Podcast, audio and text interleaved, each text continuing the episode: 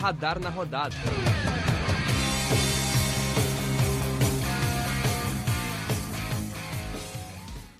Muito bom dia, boa tarde, boa noite. Eu sou o Lucas Sena e estarei aqui apresentando mais um Radar na Rodada, dessa vez o de número 37, para falar muito da semana de futebol gaúcho, futsal nacional e também o Brasileirão Sub-20. Junto comigo, nesse podcast, teremos outros três comentaristas e agora eles irão se apresentar. E aí, André? Fala, Lucas. Fala, pessoal. Uh, mais uma semana importante para o Grêmio que tenta buscar a fuga do rebaixamento e mais uma semana de tranquilidade no Inter até o suposto, até o áudio vazado pelo preparador Paulo Paixão que gerou polêmica nos lados do Beira-Rio. Junto comigo com o André também temos o Alexandre. E aí, Alexandre, boa tarde. Salve rapaziada que está nos ouvindo, salve aí quem está comentando conosco. Uh, mais um dia aí no Radar na Rodada, falando aí sobre o futebol brasileiro que está pegando fogo agora na reta final. E por último, mas não menos importante, João Gabriel Coelho. E aí, João? Fala, Lucas. Fala, Alexandre. Fala, André. Vamos aí, mais uma edição. Tem bastante coisa para acontecer nessa semana ainda, então a gente pode até já começar a fazer projeção. Bastante coisa mesmo, né? Tem jogo do, do, do Grêmio que pode dec decidir o rebaixamento, é, tem jogo do Ju que pode decidir o rebaixamento, tem final da Libertadores, tem Champions League, enfim, muita coisa aí para acontecer. É isso mesmo, e então a gente vai começar pela parte de cima da tabela do Campeonato Brasileiro, então pelo lado colorado nesse radar da rodada de número 37, o Internacional que enfrentou o Flamengo no sábado no Beira-Rio e saiu derrotado pelo placar de 2 a 1, perdeu a chance de encostar na vaga pela Libertadores da América. Lembrando também que o Atlético Paranaense, campeão da Sul-Americana, faz com que já não se abra mais o G9, né? Que caso o Red Bull Bragantino ganhasse, teria a chance de abrir. E aí, essa derrota pode influenciar nos planos do Internacional daqui para frente? O Inter está uh, cada vez mais é, numa zona de conforto e numa situação bem ruim dentro do campeonato e dentro do, das projeções para a próxima temporada. O André até chegou a citar aí do áudio vazado do Paulo Paixão, que expõe muita coisa de dentro do vestiário. E eu acredito que isso pode influenciar bastante já para a próxima temporada, com a permanência talvez do Diego Aguirre ou a saída dele, é, com a diretoria tendo que escolher outro nome. Mas falando do, do jogo, achei que o Flamengo foi muito superior ao Inter. O Inter no começo do primeiro tempo estava bem perdido, tanto que levou os dois primeiros gols é, rápido, muito rápido.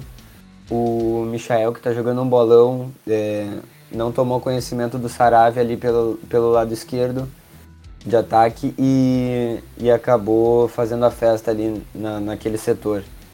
É, um ponto que eu queria trazer é que, para mim, os, a ideia de dois volantes do Aguirre não está não tá, não tá sendo eficaz mais. E interessante que esse esquema começou a partir do jogo contra o próprio Flamengo, lá que foi 4 a 0 no primeiro turno, é, mas agora se, se mostra cada vez mais ineficaz e o meio do Flamengo comandou as ações da partida. O Andrés Pereira fez um, uma partidaça, o Arão sem muitas dificuldades, a zaga do Flamengo também foi muito bem. E eu acho que se o Inter quer ter mais uma dinâmica e poder enfrentar os times melhores como o Flamengo, como o Atlético Mineiro, Palmeiras, ele vai ter que abrir mão desses dois volantes para ter um time mais solto, principalmente na parte do ataque, e não depender só do contra-ataque que foi feito o gol do Inter por ali. Seguindo o raciocínio do Alexandre, eu acho que o Inter pode vir a mudar o esquema, já que, como o Alexandre disse, os dois volantes já não estão mais dando o resultado esperado.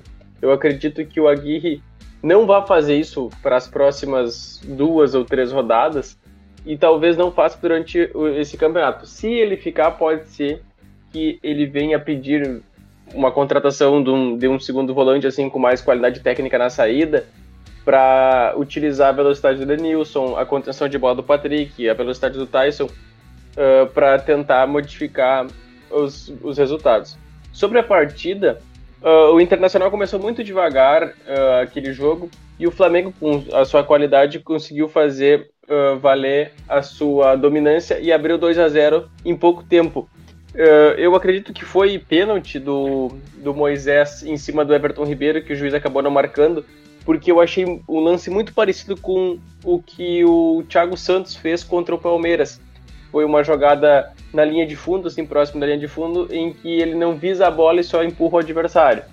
Uh, a partir disso, o Flamengo diminuiu, né, o Flamengo até os 40 minutos do primeiro tempo, 30, uh, mandou no jogo, e no segundo tempo o Inter conseguiu se restabelecer e chegar ao gol no estilo do, do de velocidade que o Inter está querendo impor, que foi numa jogada, num escanteio do próprio Flamengo, a zaga tira e o Palácios uh, e o Tyson saem em velocidade. O Palácios uh, toca, uh, o Tyson toca a bola para o Palácios que devolve e o Tyson bate no canto do goleiro fazendo 2 a 1 um. E a partir disso o Inter tenta chegar ao empate, mas tem um pouco de dificuldade porque as substituições que o Inter faz durante o jogo são aquém das que o Flamengo, pela sua qualidade de elenco, tem. Então o Inter tem um pouco de dificuldade contra esses times, porque quando o Inter ganhou do próprio Flamengo no Maracanã, foi um jogo fora da curva. Né? O Inter nunca mais conseguiu fazer uma partida nem perto daquilo. Então eu acredito que o Inter vai ter que modificar o grupo se quiser uh, chegar a ser campeão brasileiro no futuro. Eu já. Sim, seguindo um pouco do questionamento lá do começo, eu já acho que esse jogo não influencia tanto nos planos do Inter para esse campeonato, porque era um jogo difícil. É, o Flamengo já se imaginava que o Flamengo iria colocar o time titular, porque iria ser um jogo pré-Libertadores, pré-final. É, o que eu acho que não pode acontecer é esse jogo, esse resultado à parte é o jogo em si, né? Não o resultado, porque o resultado foi um 2x1, um, um resultado normal, mas o jogo em si, que teve uma dominância bem clara do Flamengo desde o começo, e que acho que só não foi mais porque o Marcelo Lomba foi muito bem, e até acho que teve um pouco de displicência de alguns jogadores do Flamengo. É, o que não pode acontecer é desestabilizar o Inter, porque quarta-feira já tem jogo de novo e é jogo contra o Fluminense e é confronto direto, né? Os dois estão aí na tabela e quem perder vai sair da zona da Libertadores, porque o Ceará também joga e o Ceará precisa ganhar. Se o Ceará ganhar, ou o Inter ou o Fluminense vão sair dessa zona. É, o Inter que tá até um ponto atrás. Então, assim, esse jogo eu acho que vai ser o jogo que vai definir os rumos do Inter. E depois tem três jogos é, de níveis parecidos mas que aí já vai tá, a gente já vai saber se o Inter vai ter mais conforto ou se vai ter que correr muito mais para conseguir essa vaga aí, pelo menos na pré-Libertadores, porque creio eu que a fase de grupos já se tornou muito difícil. Deixando o meu comentário também aqui, eu acredito bastante no que o João disse que esse jogo não vai interferir tanto na trajetória do Inter até o final do Campeonato Brasileiro, porque era um jogo contra um Flamengo, um time que ainda tem chance de ser campeão brasileiro, mas agora a gente vai para a próxima pauta do Internacional, que é a dificuldade desses próximos quatro jogos para o Inter conquistar esse objetivo, seja ele a Libertadores direta, que parece um pouco difícil agora, ou a pré-Libertadores. O Internacional que encara amanhã o Fluminense, depois Santos, Atlético Goianiense, ambos ainda disputando para não cair para a segunda divisão, e enfrenta um Bragantino na última rodada que provavelmente vai estar brigando por uma vaga na Libertadores de forma direta. André, o quão difícil é o caminho do Internacional até a Libertadores da América? Eu diria que vaga direta é praticamente impossível, porque o Inter estabeleceu uma meta uh, a partir uh, do, mês do mês passado, que foi uh, fazer com que o Grêmio seja rebaixado ele ajudando ou não, direta ou indiretamente. Então eu penso que o Inter não vai conseguir se classificar diretamente para a Libertadores, porque o foco do Inter não é esse. O Inter, depois do Grenal, o Inter uh, ficou time de férias. O Inter não tem mais a tesão para jogar o campeonato que deveria ter, porque o Inter foi eliminado de uma maneira vexatória na Libertadores, como também foi vexatória a eliminação na Copa do Brasil, e só sobrou para o Inter a, a tentativa de ir para Libertadores pelo Brasileirão, que o Inter simplesmente largou de mão para ver se o seu rival seja rebaixado ou não. Então eu acredito que seja muito difícil o Aguirre tentar remobilizar o grupo para conseguir chegar nesse, nesse resultado. É, eu concordo com tudo que o André falou, principalmente na parte do rebaixamento. Acho que o campeonato do Inter está sendo rebaixar o Grêmio desde o começo ali, é, que houve possibilidades reais do Grêmio ser rebaixado. E vai continuar sendo. Para mim, a, a visão que eu tenho do futebol do Inter hoje é tentar mascarar uma, uma tentativa de entrar na Libertadores, mas se ficar na Sul-Americana tá bom também. Uh, mas o mais importante é rebaixar o Grêmio. Tanto que nos próximos quatro jogos nós temos dois que são enfrentamentos diretos do Grêmio, né? O Santos e o Atlético Goianiense. Então eu acho que nesse jogo, infelizmente, o Inter vai entregar os dois jogos para ter uma maior chance do Grêmio ser rebaixado e não vai visar muito é, a posição no campeonato ou, ou as, o que almeja para a próxima temporada. Eu acho que os jogos que vai jogar para valer vai ser agora contra o Fluminense e depois contra o Bragantino na última rodada. Ou se na última rodada já não tiver chance também, eu acho que é o time que hoje é muito apático, muito sem graça, muito é, sem vontade de jogar o campeonato e sem projeções para o futuro também. E uma das coisas que vocês falaram aí que eu concordo bastante, e até o próprio áudio do Paulo Paixão eu, eu acabo concordando, e o Aguirre olha para o banco, ele tem jogadores novos, jogadores que não são experientes, jogadores que não vão agregar muito ao grupo. E aí o Flamengo olha para o banco, tem cinco, seis jogadores que podem fazer a diferença, um Arrascaeta que está voltando de lesão, um Bruno Henrique, jogadores que são diferenciados mesmo. Então eu acho que se o Inter não contratar pelo menos duas ou três peças é, para o time titular e ter algumas peças de reposição no elenco, vai ser bem complicado de ganhar qualquer coisa. Porque hoje em dia a gente vê que o dinheiro está mandando cada vez mais no futebol, a gente vê isso com o Flamengo, a gente vê isso com o Atlético Mineiro, o próprio Palmeiras foi o primeiro deles a investir o maior dinheiro.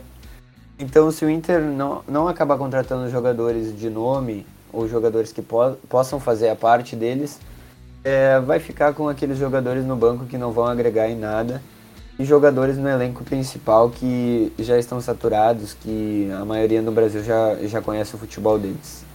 Agora chegando na equipe dos três gaúchos, que está na metade deles, o Juventude, que ainda briga contra o rebaixamento nas últimas rodadas, saiu derrotado pelo Atlético Mineiro pelo placar de 2 a 0 também no sábado, resultado já esperado, levando em conta que o Atlético Mineiro vive uma ótima fase e busca o título do Campeonato Brasileiro. Apesar do resultado ser esperado por parte do Juventude, ainda assim o Juventude beira a zona de rebaixamento, lembrando que Juventude Bahia tem um jogo a menos em relação ao número de rodadas, 33, são os dois times, o primeiro fora e o primeiro dentro da zona de rebaixamento. Resultado ruim para o Juventude, mas esperado, né, gurizada? Exatamente isso. O Ju podia até tentar fazer o crime e tentar alguma coisa, mas não deu. O Juventude nem viu a cor da bola. É, e o time do Galo é muito superior, o Galo tá vivendo uma lua de mel em todos os sentidos com a torcida, então assim, não tem como. Já seria difícil se esse jogo fosse no Alfredo Jacone com chuva e neblina. No Mineirão, então, quase impossível. Acho que deu a lógica. Mas o Ju ainda tá forte nessa briga. Porque o Ju veio de é, três vitórias em sequência, cinco jogos de invencibilidade. Então, acho que o, Ju tem, tá muito forte para escapar do rebaixamento. Tem um confronto direto agora com o Atlético Goianiense fora de casa, é verdade. Se ganhar esse jogo, eu acho que praticamente escapa. É, e aí teria que acontecer uma tragédia, porque na última rodada ainda tem o Corinthians em casa.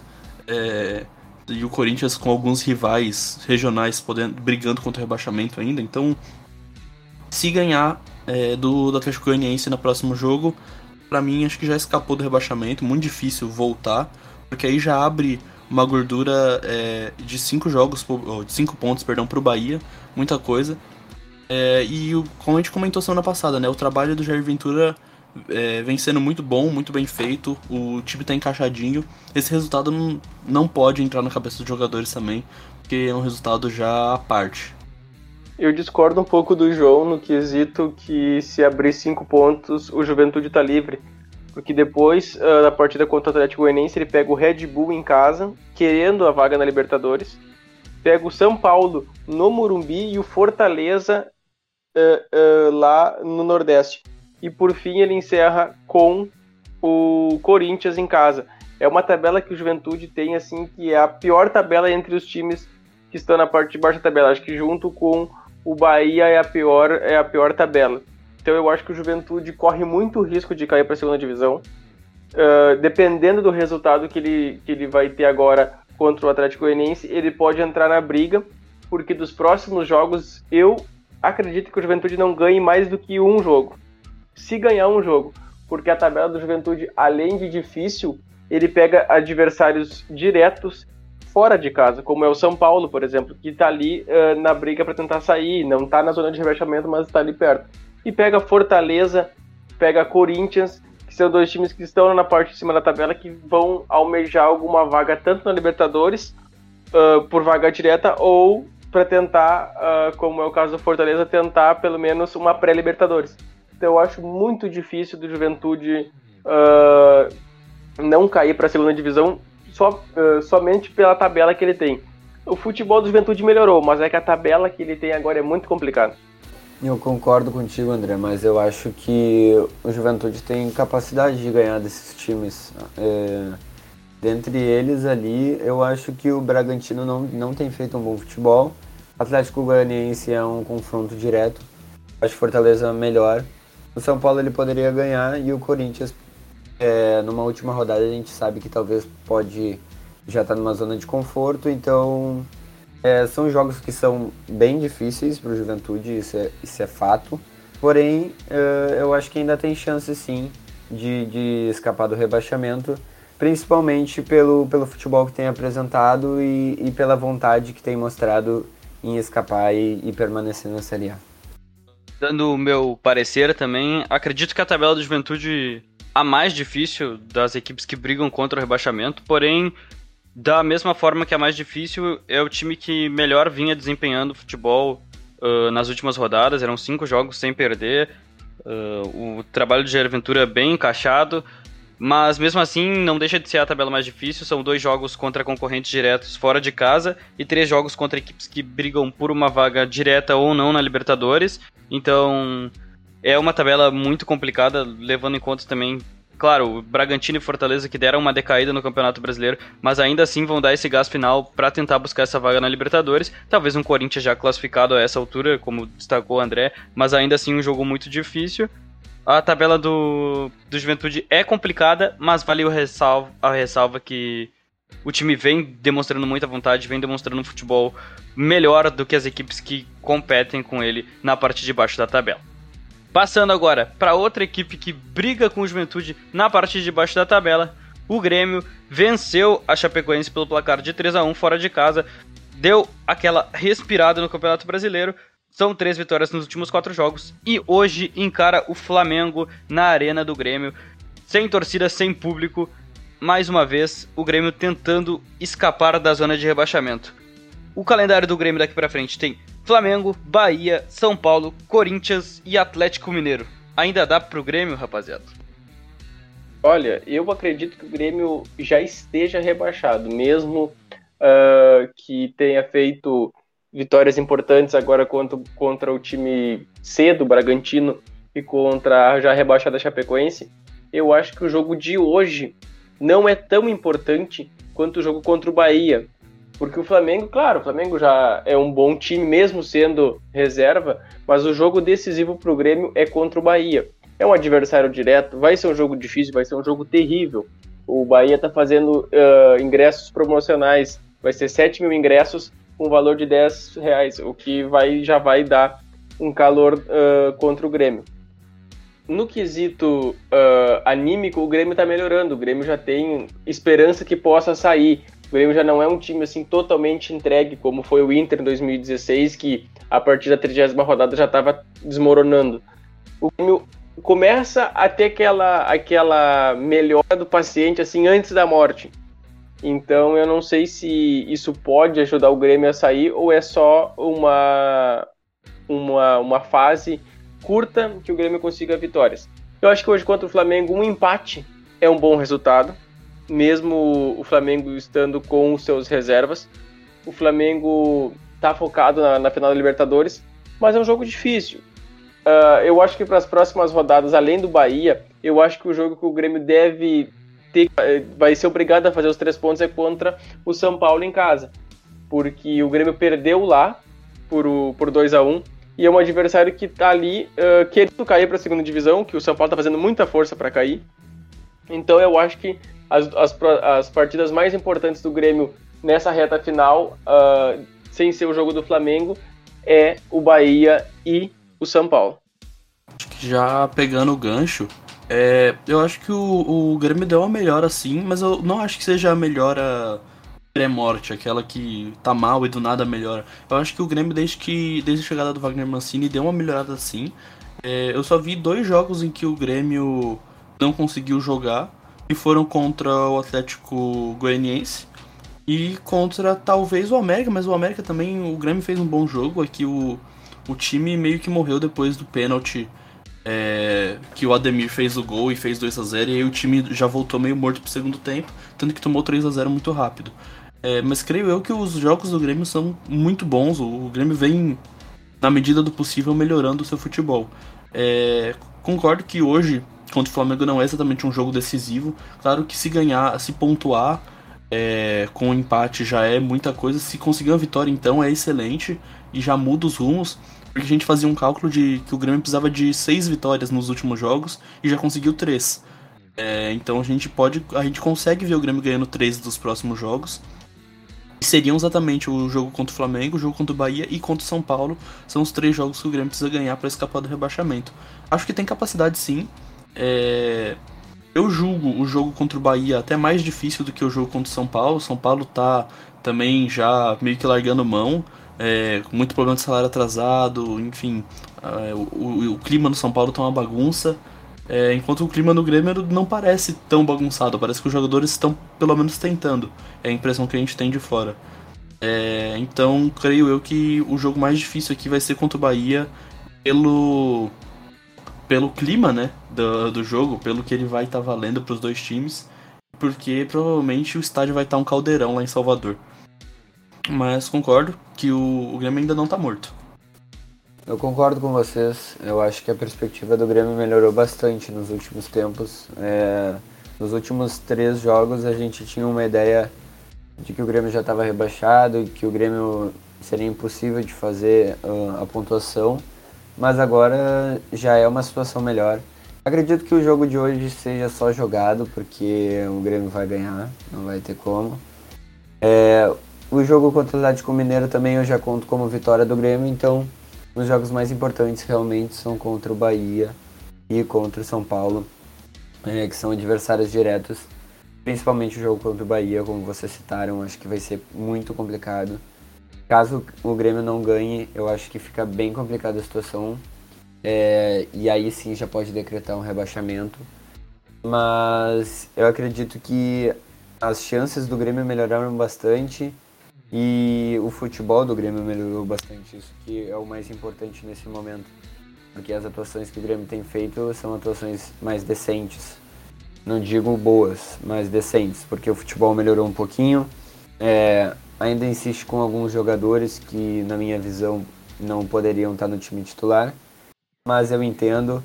O jogo contra a Chape é, eu vejo como o Grêmio fez a obrigação, a Chape já está rebaixada há tempos já, não, não almeja mais nada. Então foi um jogo importante para retomar a confiança, mas um jogo que não pode iludir muito o torcedor, porque tem agora uma sequência bem complicada pela frente, com dois adversários que estão ali brigando para não rebaixar. Dando meu parecer novamente, acredito que o Grêmio respira no Campeonato Brasileiro, e concordo plenamente com vocês. Uh, teve essa mudança de ânimos, mas os jogos cruciais agora são contra São Paulo e Bahia. Apesar de ser o Flamengo, a gente sabe que muito provavelmente não será um Flamengo titular na partida de hoje. E são dois jogos contra Bahia e São Paulo, equipes que ainda brigam contra o rebaixamento. As chances ainda são pequenas do Grêmio ficar na primeira divisão, mas é aquilo. Vai ser uma guerra contra o Bahia, vai ser um caldeirão. E contra o São Paulo, outra equipe que vive uma má fase, luta para não cair ainda, são as duas partidas cruciais para caso o Grêmio planeje ficar na Série A de 2022. Passando agora para outro Brasileirão, Dessa vez, o Brasileirão Sub-20, a equipe Sub-20 do Internacional venceu o São Paulo por 2 a 0 no Beira-Rio nesse domingo e abriu vantagem na final do Campeonato Brasileiro Sub-20. Bela vantagem contra um São Paulo fortíssimo, né, meus caros? Um São Paulo que foi a quarta melhor campanha da primeira fase, o Inter apenas a sétima, já abriu um 2 a 0 na grande final do Brasileirão Sub-20. Como a gente já tinha citado nos outros programas, eu acho que o Inter era o favorito contra o São Paulo, mesmo que o São Paulo tenha feito uma campanha melhor. Acho que deu muita moral pro Inter a, a questão da, das, de passar de fase, principalmente no jogo contra o Palmeiras, depois passou do Atlético Mineiro, que são duas equipes muito complicadas. E eu acho que o Inter chegou com mais moral para essa final, tanto que ganhou de 2 a 0 Tem um elenco um pouco melhor. É, a gente sabe que a base do São Paulo também é boa, mas eu acho que o Inter encaminhou uma, uma grande vantagem para o segundo jogo e está caminhando tudo para ser campeão do Brasileiro Sub-20. É, esse time tá mais calejado, né? O time do Inter. É, o time de São Paulo ainda não conseguiu brigar por muita coisa, não conseguiu. É, é tá, tá, experienciando agora e tem é, não só um time muito inexperiente, um time se descobrindo no futebol, como também tem um treinador novo, né? É, o Alex está surgindo, está surgindo bem, inclusive, mas acho que o Inter realmente era favorito. É, levemente, apesar do São Paulo ter um elenco muito bom. E creio que o que ajudou o Inter é, nesse primeiro jogo já foi a experiência, como eu tinha dito anteriormente, da copinha, né? É, muitos desses, alguns desses jogadores, aliás, jogaram e né, não todos, claro, mas acho que isso já ajuda o time com alguma experiência e e acho que essa vantagem com certeza já praticamente define. Acho muito difícil São Paulo conseguir reverter um placar já mais elástico numa final é, no segundo jogo, mesmo que seja em São Paulo.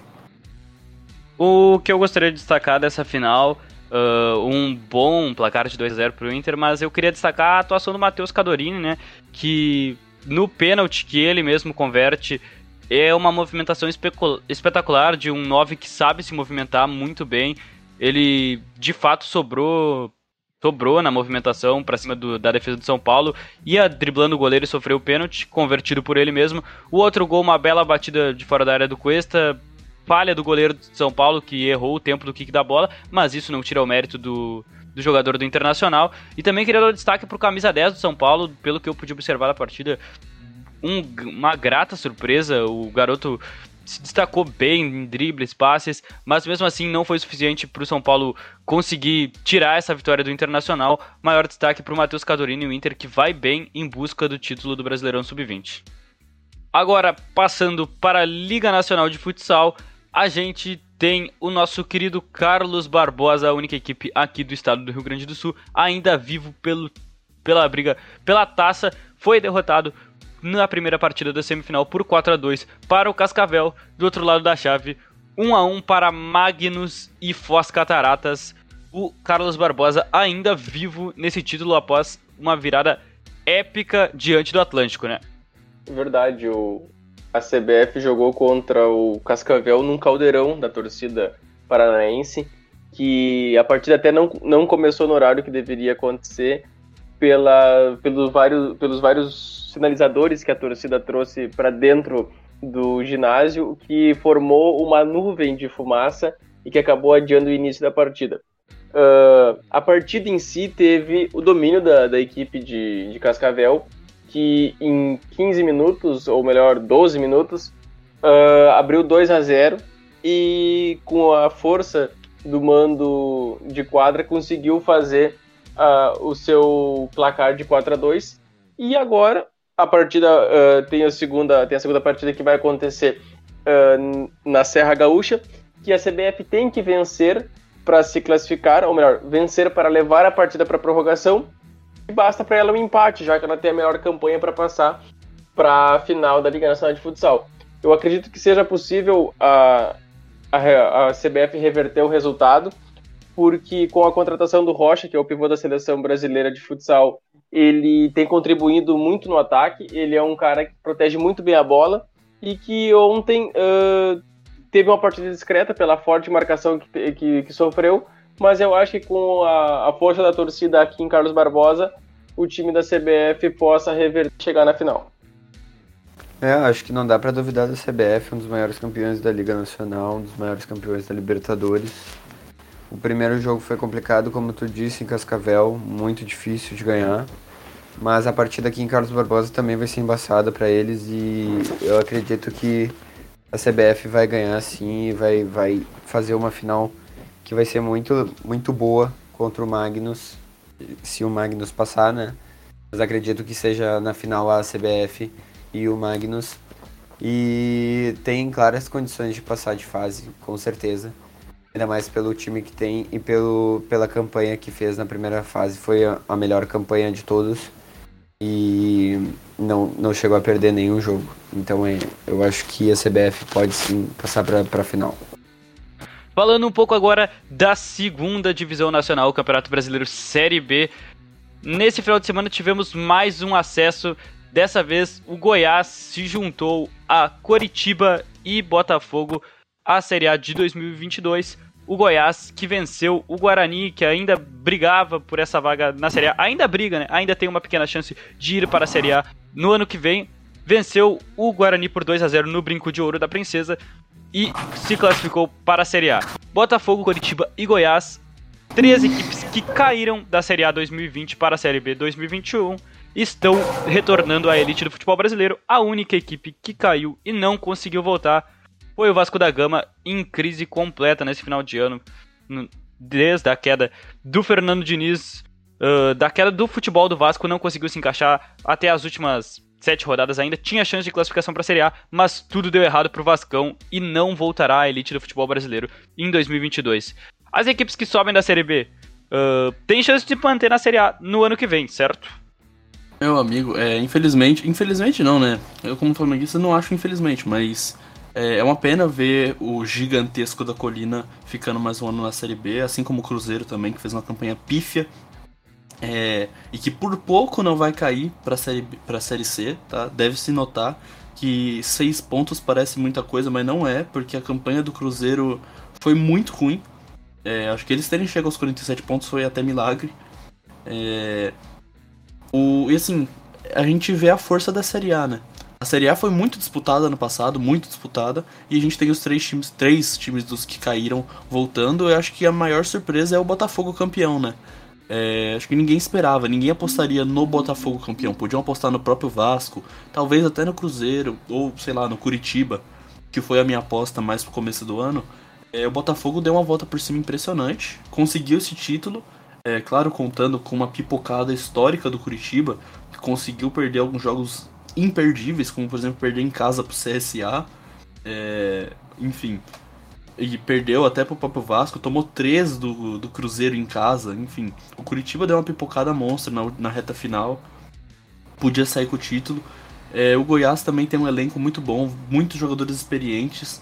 É, então, se a gente pegar, a gente tem o goleiro Tadeu, que é um excelente goleiro. A gente tem o próprio Apodi, que rodou em vários times. É, então, a gente tem o Bruno Mezenga, que é bom jogador. A gente tem o Dadá. É, então, assim, tem, é um time muito bom. Tem o Aleph Manga, que é a revelação do campeonato. É muito engraçada a história dele, né? Saiu do Volta Redonda ainda no começo desse ano e agora vai parar na Série A. É, e fica a última vaga. O Havaí tem enormes chances de subir, porque joga em casa contra o Sampaio Correia. Só precisa de uma vitória. É, o CRB tá logo atrás, o CRB visita o Operário secar e o Havaí, o CSA também tá na briga, pega o já rebaixado Brasil de Pelotas, que a gente comentou o ano inteiro.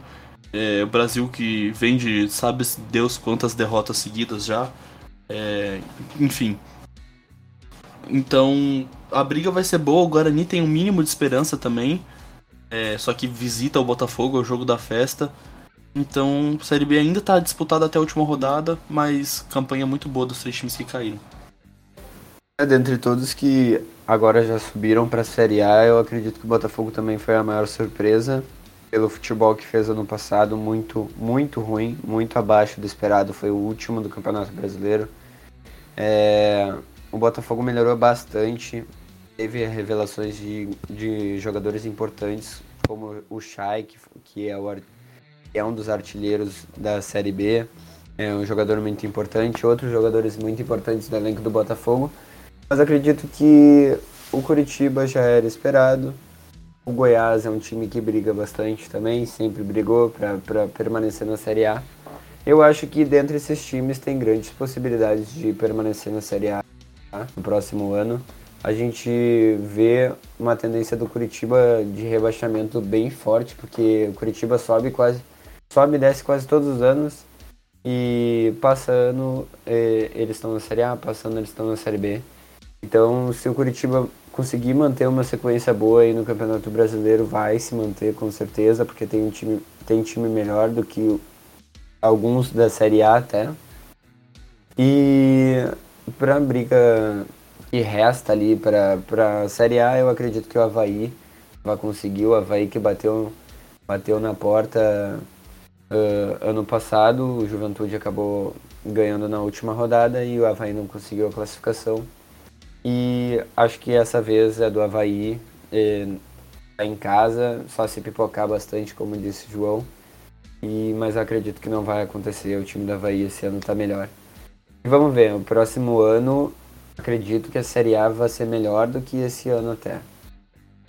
Só complementando o que os guris disseram sobre a campanha surpreendente do Botafogo, uh, muito por conta do técnico Anderson Moreira, né? Já que o time do Botafogo é um time quebrado, não tem muitos investimentos, então ele conseguiu fazer mágica com o elenco que ele tem e conseguiu uh, ser campeão da série, da série B.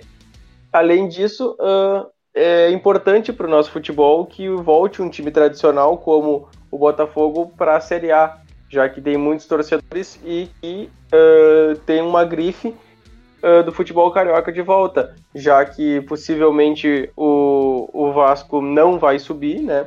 E o Cruzeiro, que também é outra grife do futebol, não vai conseguir uh, voltar para a Série A.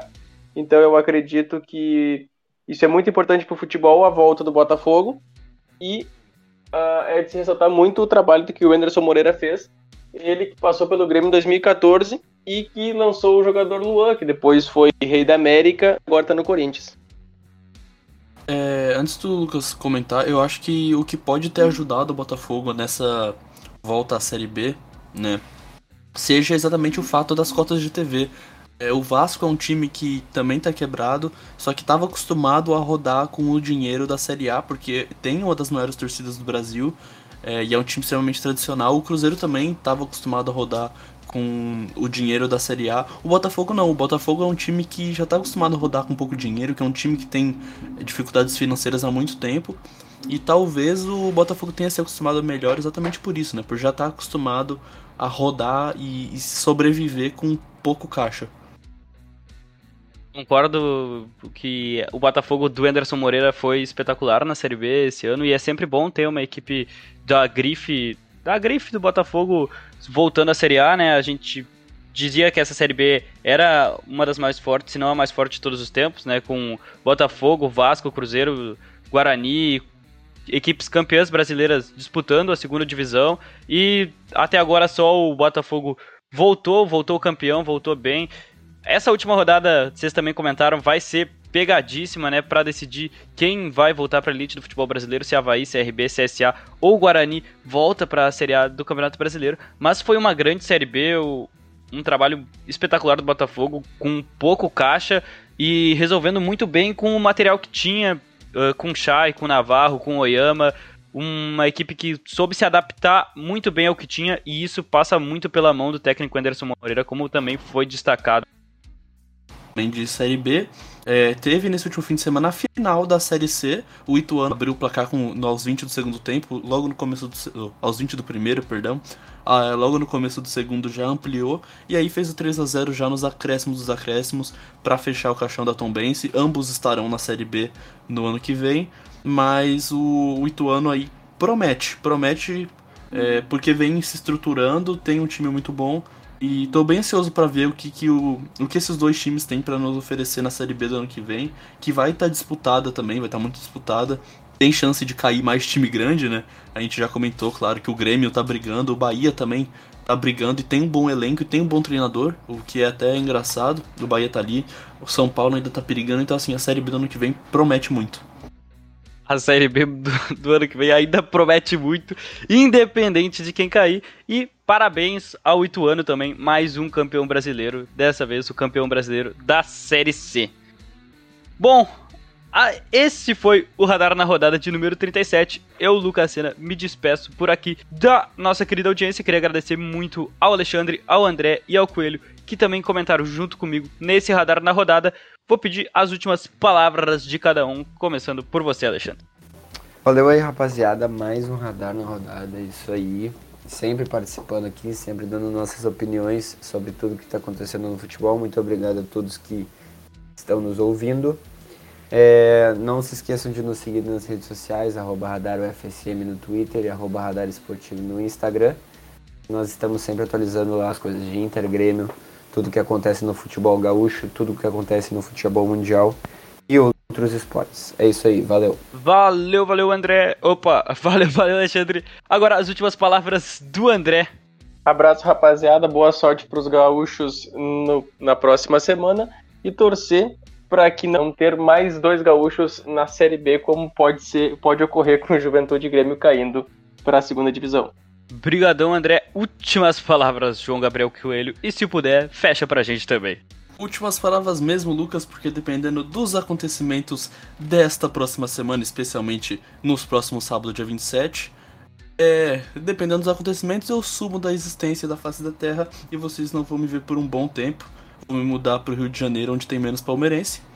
É, então, eu, eu, vou ficando por aqui também. Então, valeu aí aos, aos três. O RNR vai fechando por aqui mais uma edição. Obrigado a todos novamente e um abraço.